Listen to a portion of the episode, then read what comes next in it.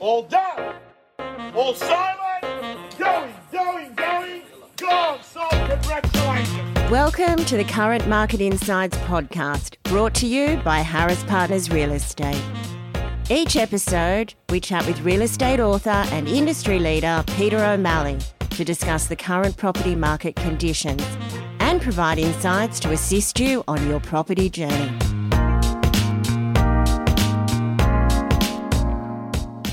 Welcome to Current Market Insights podcast. Back for another week in the studio with my good friend Peter O'Malley. Peter, how are you? Oh, really well, Kieran. Great to see you. Always great to see you, my friend. Peter, we've spoken recently about the RBA. Uh, well, I say recently, we talk about the RBA all the time. They're kind of like our second friends here at the Current Market Insights Are podcast. they? Someone should have told me. Kieran. Well, you know, I, I get the newsletter because I'm interested, you know. We talked about the RBA at length. We've talked about their pretty aggressive, or I would consider relatively aggressive monetary policy over the last 16 months or so. You know, their aim to, to try and curb spending, bring back inflation, get the market in check, and as you've so eloquently put it so many times, execute something of a soft landing. Given the scenario we're in, cash rate currently sitting at 4.1%, uh, and savings rates therefore being higher, I wonder has that changed the investment market in terms of where value for money really lies for, for investors right now? Investors are already in the market, are enjoying higher rental returns, Kieran. It must be said that they're also experiencing higher costs. So different landlords would have different net scenarios. Land tax is a massive impediment for investors in the current market, and that's investors that are considering buying an investment property, and most importantly, those that already own one and get one of those nasty invoices each year, and they seem to only ever get bigger. So, yes, uh, whilst mortgage rates have gone up and rents have gone up, we've actually seen investor inquiry go down. So, moving tangentially, I guess, let's look at interest rates more broadly. If I'm an investor and I've got, you know, a term deposit returning me, say, five, five and a half percent at the moment, does it make sense for me to put my money into an investment property if, if there's an opportunity to snap one up at, at a yield that's probably going to be less than I can get on cash at the moment? We're not seeing any speculative buying investors hunting opportunities in the market in recent times. You remember when we uh, we had Mike Silvatsis in with us last week, and Mike was talking about uh, mortgagee in possessions achieving full market price. So even when there's a distressed seller, it doesn't go for a distressed price because the market is supported by buyer demand at the moment. Now, if we see, uh, for example, a sharp increase in mortgagee in possession and a sharp decrease in buyer demand, then there might be some opportunistic buying on the horizon where you see bargain hunters or vulture funds or vulture buyers uh, coming into play. But if you're talking a straight out mum and dad investor who just want a long term investment that'll do well for them uh, over the foreseeable future, they are not evident in the market at the moment. They have no confidence that interest rates have peaked, even though obviously we're getting close to that. But the sharp interest rates uh, increasing cycle has rattled um, mum and dad investors. And uh, to be frank, they're uh, they're battling with the day to day cost of living. There's definitely not too many households with surplus funds out there who uh, will go out and buy an investment property governments in their wisdom, and I, when I say governments, I mean all forms of government, have um, put costs and taxes up on property investors and put impost as far as regulation on landlords goes. So what we've done here is the property market, landlords that are in the property market have found their costs have gone up at the same time that it's uh, it's becoming harder to get a full commercial return, and there's a big discussion going on in society at the moment about rental caps, and rental caps have been trialled around the world, and certain states in Australia are pushing forward with rental caps. The unintended consequences of rental caps will be disastrous. But uh, for all of those reasons that we've just discussed, investors are staying on the sideline and choosing, if they do have monies to invest, to leave it in a term deposit risk free, as you say, or try other asset classes, hence the resilience of the stock market. Would it be fair to say that uh, you know the only potential investors that are coming in now are those that are willing to, I guess, sit their money on the premise of capital growth into the future, as opposed to getting some kind of income return, you know, in six or twelve months, you know, that they may get out of something like a term deposit without the the increasing costs behind that. Uh, look, that's a part of it, but I find that the investors that are buying at the moment are either self managed super fund investors or people that uh, intend on living in the subject property but are going to rent it out for somewhere between one and four years whilst the mortgage is at its highest and make that debt tax deductible. Now, I'll let others decide whether that is or is not a good strategy. But the reality is, is that we've seen a lot of people buy properties in the last 12 months who ultimately intend on living in the property, but are going to rent it out early in their ownership to take advantage of any tax benefits they can. I'm glad you mentioned uh, self-managed super funds there, Peter.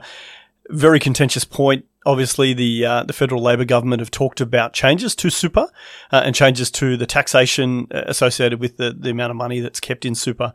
Do you think that uh, that's going to have a, a, negative impact on investment prices, given that you know there is a, a very serious risk that people are, who are trying to buy property as a retirement, I guess, safety net, are then punished for doing so? Uh, one of the terrible legacies of COVID is the rich have got richer and the mainstream have fallen further behind.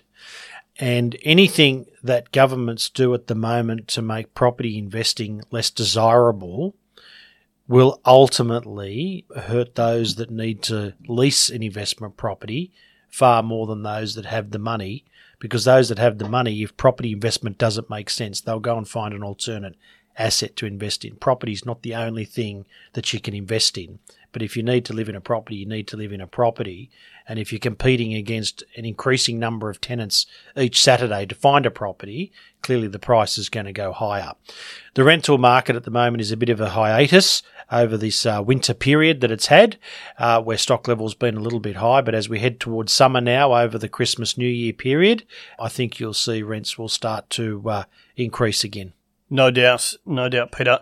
Look, uh, other than you know something traditional like say net yield for an investor who's looking at a property, uh, are there any other elements or I guess property classes that that may still have some kind of appeal in this market? When, as you say, the share market's performing well, cash rate's quite high, so people are getting good returns on on money that carries zero risk effectively. Are there any classes, you know, commercial or industrial or other areas that may make sense for an investor? Well, in the in the residential sector, looking for undercapitalized properties is a really smart play at the moment. So I've seen some really rundown, close to unlivable homes on good sized blocks sell across the inner west in the last six months.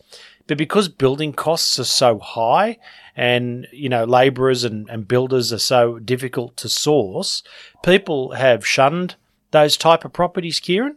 But I, I think they represent medium term opportunity. So well, I can think of a few properties uh, that have sold that were the people who ended up buying them will do very, very well once this whole inflationary outbreak is is behind us because they bought really good location, um, severely undercapitalized site with uh, immense upside. You may or may not be following through the financial press when it comes to commercial real estate, that it's under real pressure. Work from home, what the internet allows people to do away from the office is for real and it's permanent. It's not going away. You're seeing office towers with the uh, you know the big uh, the big funds being downgraded and revalued now and valuations being written off by the tens of millions essentially because those corporations can't get the same rental return for those office towers. You only need to go down your local suburban shopping strip to see that retail is under pressure. Both internet shopping and uh, dominant retailers like your Woolworths and your Coles have sucked the life out of the small retailer. So a suburb only needs so many coffee shops. Um, Tell that to Bowral of the Southern Highlands, Pete. Uh, well, that's probably one place where retail might go. Well, I was in Bowral at the start of the year, and uh, I thought I was in Bondi on Boxing Day. That that place was absolutely heaving. Um, you know, I've, I've there's been, a coffee shop on every corner, though. I've been in Kiama where that's experienced the same, but of course that's uh, that's not necessarily the case seven days a week, but certainly big crowds there. But uh, by and large, the local suburban a retail strip is, is under pressure, and that's probably not a great investment either. Sadly, we're seeing a lot of uh, business done straight from the warehouse to the to the doorstep. So therefore, industrial is is the hot sector in terms of, or the hottest sector of the commercial markets at the moment. And if you can get a good retailer to take a long term lease from you, and um, they've got a good uh, online presence, that'll do really well. I did note that Amazon were considering leaving their Sydney warehouse, uh, industrial warehouse, because of the cost of real estate, industrial real estate in Sydney. So even that might be reaching a maximum point. So there's no doubt that um, commercial real estate from an investor's perspective is not in vogue at the moment. Everything cycles, but that might be a deep downward cycle for the commercial sector. You mentioned uh, just before that there you've seen uh, examples of, or, or, potentially maybe a small trend towards uh, those who are purchasing a property with intent to move in later on. Do you think that this kind of market encourages things like rent vesting, where, where someone might purchase, effectively be able to write off or, or reduce their liability on a, an investment property, but go and rent somewhere else just to, to weather the storm until times improve? Oh, that's definitely in play at the moment. That's a, a smart a smart move in, in many instances. Okay, and for people who are doing that, you know, looking at their the kind of mortgage structure, does it make sense in those scenarios to sort of go an interest only option, or are they better off still trying to push down on some of their principal at the same time? Oh, I think they're best off trying to get the principal down always. Paying the loan off has always been my personal mantra, not servicing the loan. But uh, different people will have a different theory on that. But uh, I think if we could all achieve one thing in life, it would be to have the primary residence unencumbered, debt free. You want debt against performing assets, not against your home, so that um, you can sleep easier at night. Wouldn't that be nice, Pete? Look, as we uh, as we wrap up for today, I, like always, would love your thoughts on where you see the kind of investment landscape evolving over the next twelve months. You know, if if all the stars align and we, we execute this great soft landing and the market recovers really well, or it comes to a to a point of stability, should we see an increase, or, or how do you think it's going to play out? I don't believe there'll be a bounce driven by investors uh, at any stage in the next 12 months. I don't think, and I don't think investors will take serious interest en masse in residential property in Australia until state governments settle down on this rent cap and all landlords are bad people mantra that's that's flowing through. Now, what's difficult politically for those state governments is they don't necessarily agree with that either, but you have fringe parties in different states that are agitating and driving that, and that's their platform. And that's and and even um, Anthony Albanese is uh, struggling on the federal stage with the Greens on, this very point. So it's highly, highly politicised at the moment, and uh, I think it's really short sighted for any political party to target landlords. The uh, whole landlord tenant equation is a classic seesaw. What is good for the tenant is bad for the landlord, and what is good for the landlord is bad for the tenant. So we need balanced policy there. And, you know, just I'll give you one unintended consequence if a rent cap comes in. Landlords, not because they're bad people, but because there's only so much money to go around, will pull back on maintenance if they're hit with a rent cap and they can't exercise full market rent for their property because at the end of the day, they've got to pay increasing land tax, increasing council rates, increasing strata rates in many cases, increasing maintenance costs, increasing management costs. But then they're told, no, no, you can't get full market rent for your property. Oh, and increasing mortgage rates. And if, you know, as you say, the, the sentiment out there is so negative that if they even considered, ra- you know, raising rents, then they're the bad guy, you know, most certainly. Uh, I find it, you know, to me, it's a little bit ironic that Albanese's future housing fund is very much looking to be some long time in the future, given that they cannot get any agreement on policy in the federal parliament. Well, at the time of recording, he's threatened a double dissolution on it, so he knows what's at stake. If if Anthony Albanese is prepared to go to that degree on that topic, um, I don't think there's any other topic that he would go, any other policy or issue that he would go to a double dissolution on. That'll show you how serious the and acute the issue is in Australia. And um, he's he's right to make it a primary issue. Absolutely right, because you can't invite 400,000 extra people into the country every year and, and only build 50,000 new dwellings. When you're talking about 2.5 people per dwelling, 400,000 additional people each year is a lot of people coming into the country. Absolutely, and yeah, as you say, building you know building supply that only covers roughly a third of those people is is woefully inefficient. So Anthony Albanese might think that he, he's on a winner on that issue, and and those that uh, you know I didn't realise that there were so many people, Kieran, that are genuinely sleeping in tents and cars out there across Australia. I I must confess that at first I thought it was a media beat up.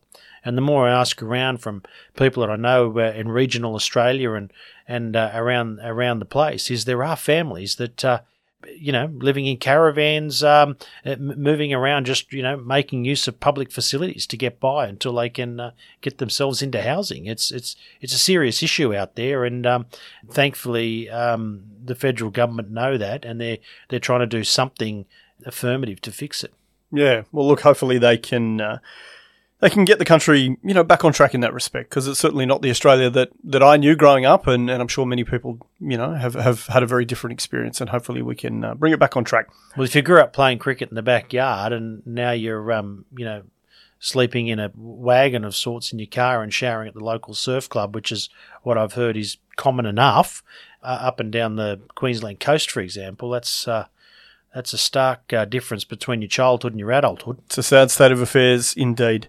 Peter, look, that's all the time we got for today. As always, I really want to thank you for coming and, uh, and talking about what I think is a really important topic. Indeed. Thanks, Kieran. Thanks, Peter. Thanks for joining us on the Current Market Insights podcast, brought to you by Harris Partners Real Estate. The podcast providing real estate insights you won't find anywhere else.